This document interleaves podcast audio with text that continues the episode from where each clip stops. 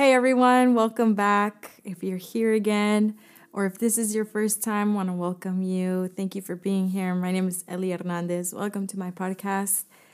And this is going to be my last one for this season of season one. Uh, we've done 11 episodes already. And so I'm really excited, really grateful. Thank you to everyone who has been with me in this journey. Um, and obviously, I'm just taking a break of two weeks to be able, or approximately two weeks. I'm going to pick it up uh, mid January so that I can plan, organize, and start off season two. It's going to be 2023 when we see each other once again. And so I'm just really excited, really grateful. Thank you so much for being here. Thank you for sharing testimonies and sending me messages. It has really blessed my heart and it's just been really great to be able to share and just talk about Jesus together and grow in our love for the Lord together in this journey. We're running the same race. And so today I want to uh, continue on from what I spoke about last week, which is contemplating Jesus. So last week we contemplated the meekness and lowliness of Jesus as him coming as a man and him forever being a man. Right now, he is fully God, fully man. And today, I want to focus on Jesus as the slain lamb and how that is so important for us to remember and to be able to be in awe and be full of wonder and of gratitude as Jesus. Jesus as the slain lamb, the perfect lamb. And so Again, thank you for being here. Welcome. Grab yourself your drink, your favorite drink, and we're going to get started.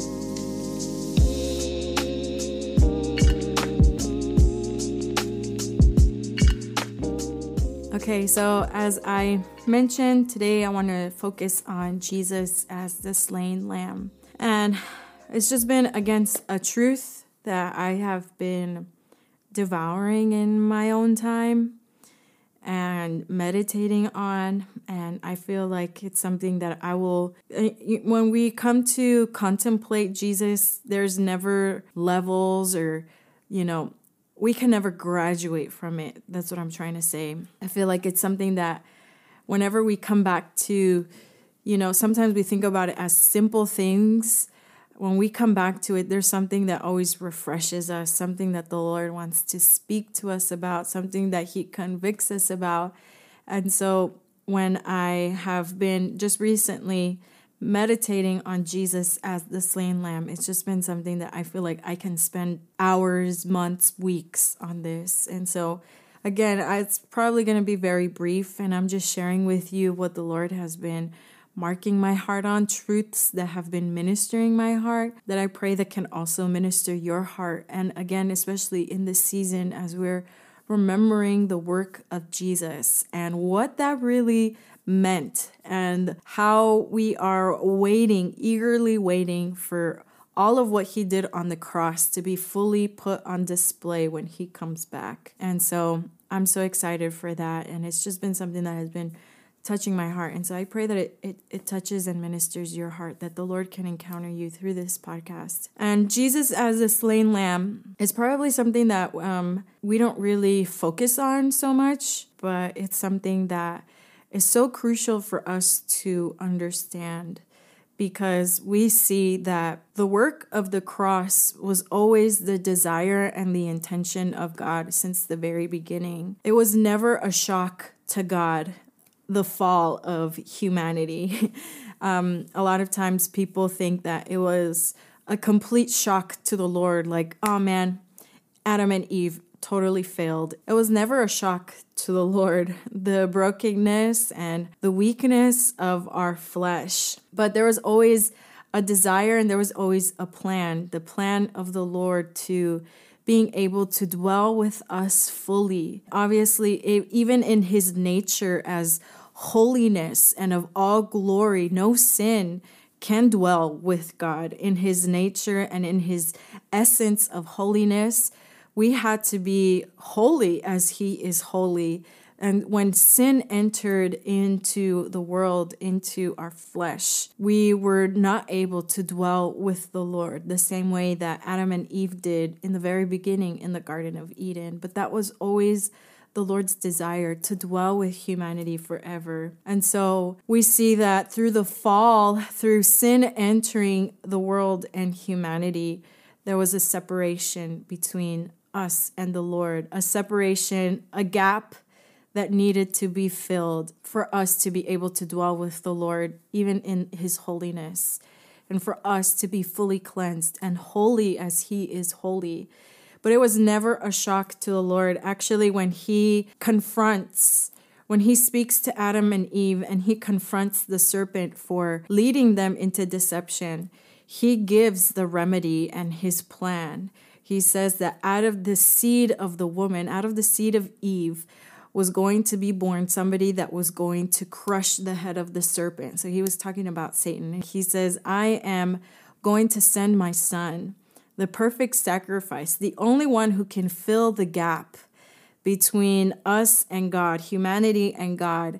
And he's going to come and crush the head of the serpent forever. And so it was never a shock to the Lord. There was always a plan since the very beginning. It was never a shock to Jesus. Jesus what voluntarily gave his life. I mean John 3:16 the famous verse for God so loved the world that he sent and he gave his one and only son. It was never a shock to Jesus of his assignment from the Father to be sent in human form to be the perfect sacrifice to die for all of our sins of all of humanity, so that whoever believes in him shall be saved and shall be cleansed and live with God for eternity, dwell with God for eternity. And we see that even after later on, when we see through the life of Moses, he gave the Ten Commandments and he started to establish priesthood and the sacrifices in the temple, all of that was just a shadow. That was just the beginning or a glimpse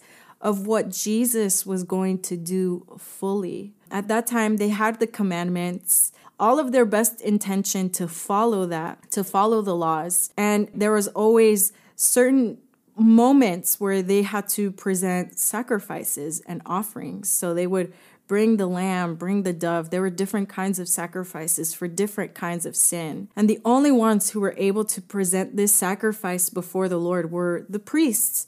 These were the Levites.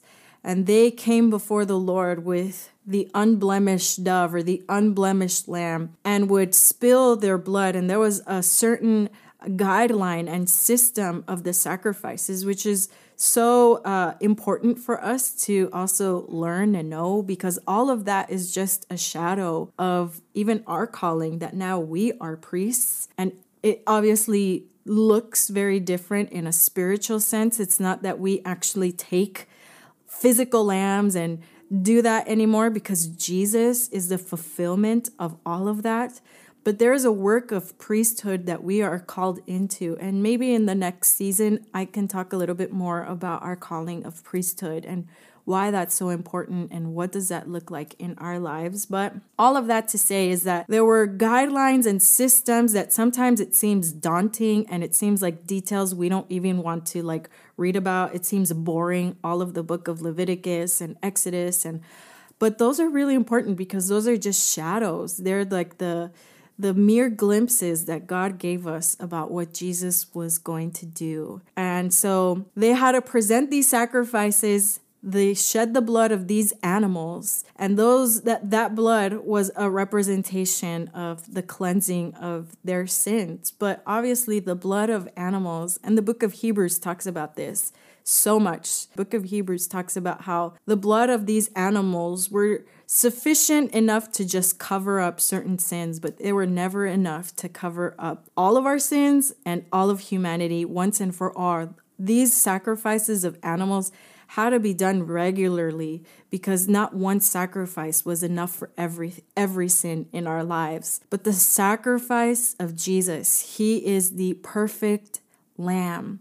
The lamb that had no sin, the lamb that had no blemish, And he didn't have to offer himself up as a sacrifice multiple times. He did it once and for all. He, he declared it with his last breath it is finished.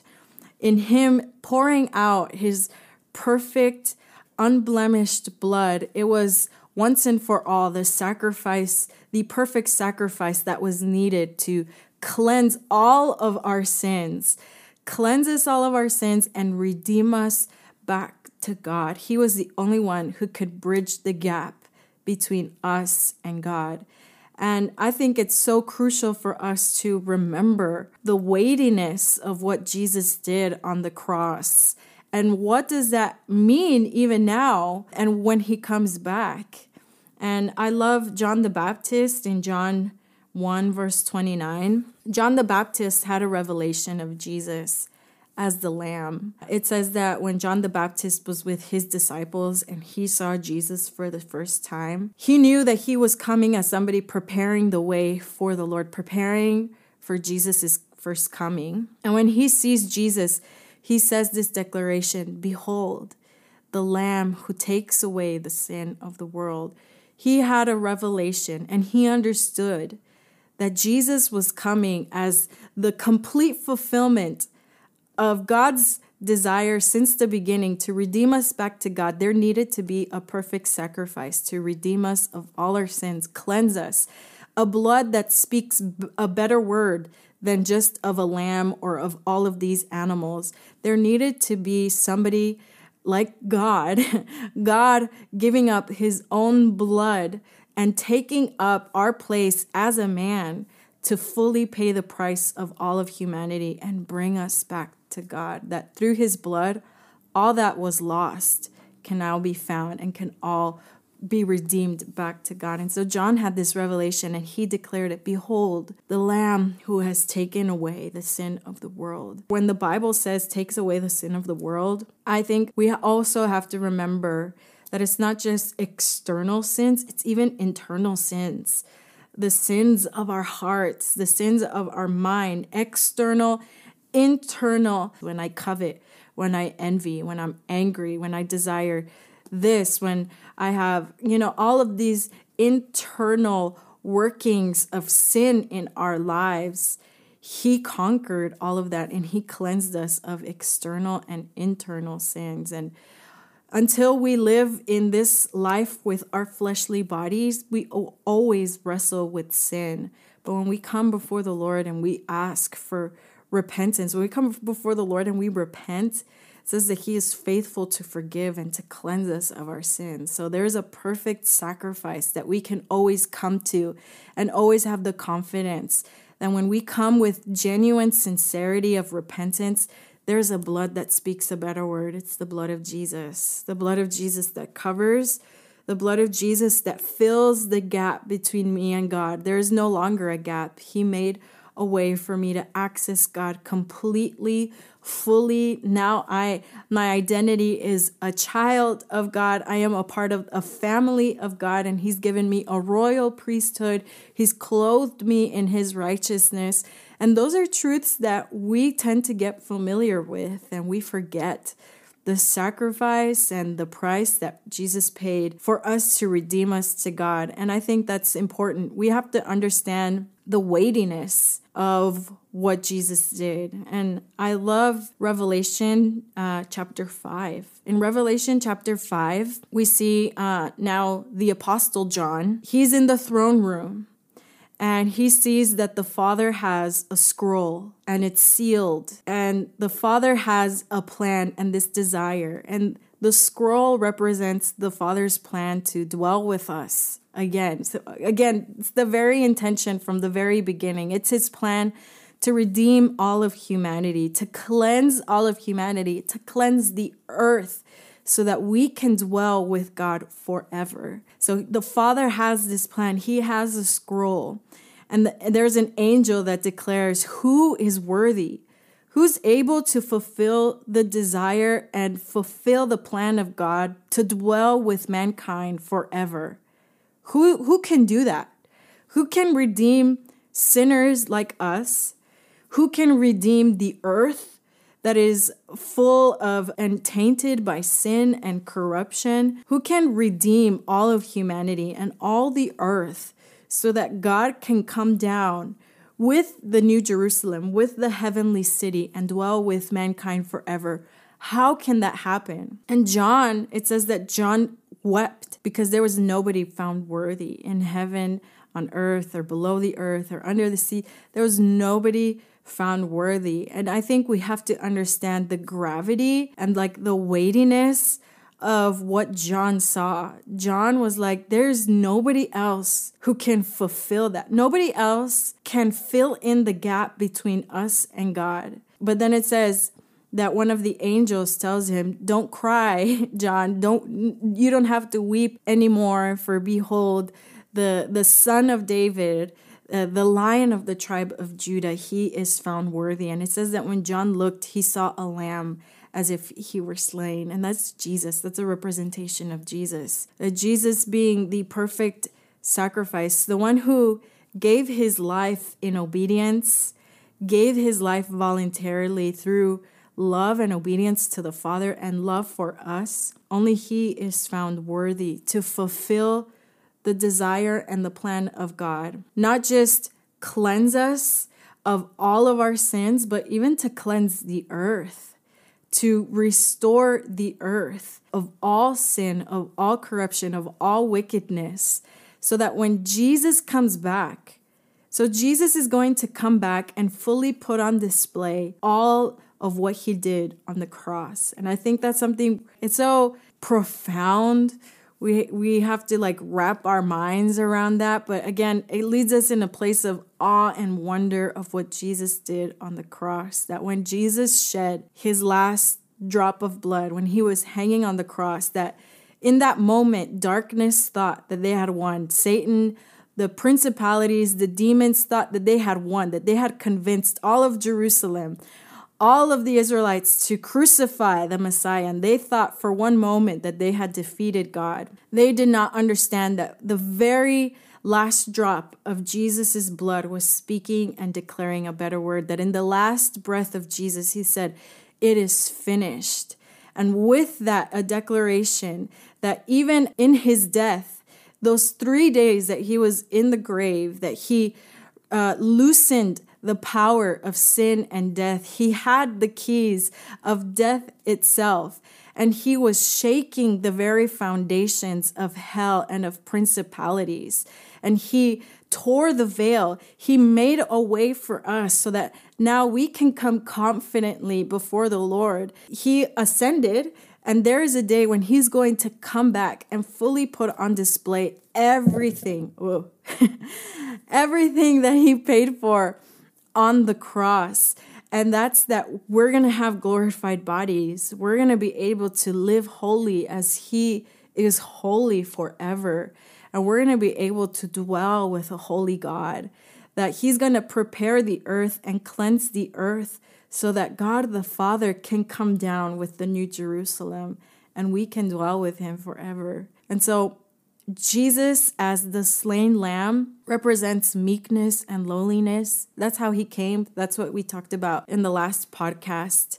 And it's the meekness and loneliness of this lamb, the, the lamb that went through suffering, that voluntarily gave his life and gave the uttermost declaration of love and of selfless love and of obedience to the Father. He's the only one found worthy to display the full power of God and the end time judgments. And I think if we see, if we don't understand Jesus as the slain lamb, we won't be able to embrace the judgments of God in the end times. And I think that's crucial for us to be able to have the revelation of Jesus as a slain lamb. John saw G- Jesus as a slain lamb and as the lamb found worthy to open the scroll, to break open the scroll, to break open the seal, to, in other words, put into action all of God's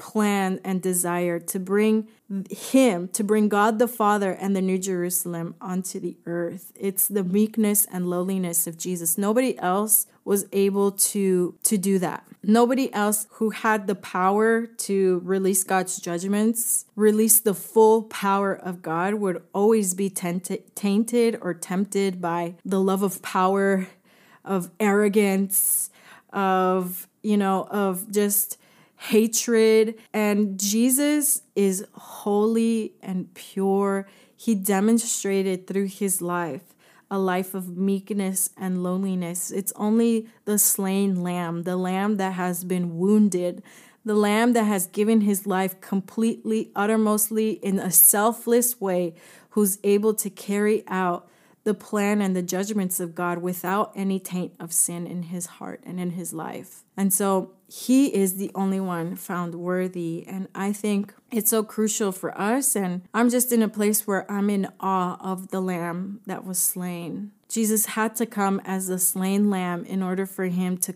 come back, that he is going to come back as a lion and put his full power on display. He restrained his power for 30 years. And even now, he's restraining his power because he's waiting for that day until the Father tells him that it is time for him to come. And so, Jesus right now is just waiting to put fully put on display everything that he paid for on the cross of Calvary. And it goes so much more than just saving us from hell. It's redeeming the earth so that we can dwell with God forever. And so I pray that this blesses you. This brings you into a place of gratitude. It's brought me into a place of complete gratitude. I remember Jesus' blood speaks a better word over my life. I love, I want to. I want to remember the power of the blood of Jesus, not just over my life, but over my family, over what he's about to do in his plan that he's going to redeem the earth and prepare the earth for the coming of the Father. And so it brings me into a place of gratitude of the blood that Jesus shed as a slain lamb, as the wounded lamb. And so I just pray that this blesses you, it leads you closer to the Lord, it gives you a revelation of the slain lamb and that Jesus is coming back to fully put on display everything that he paid for and bought at the cross. And so, thanks again for being here today. And I hope to see you in season two. And I'm so excited for that. So, see you then.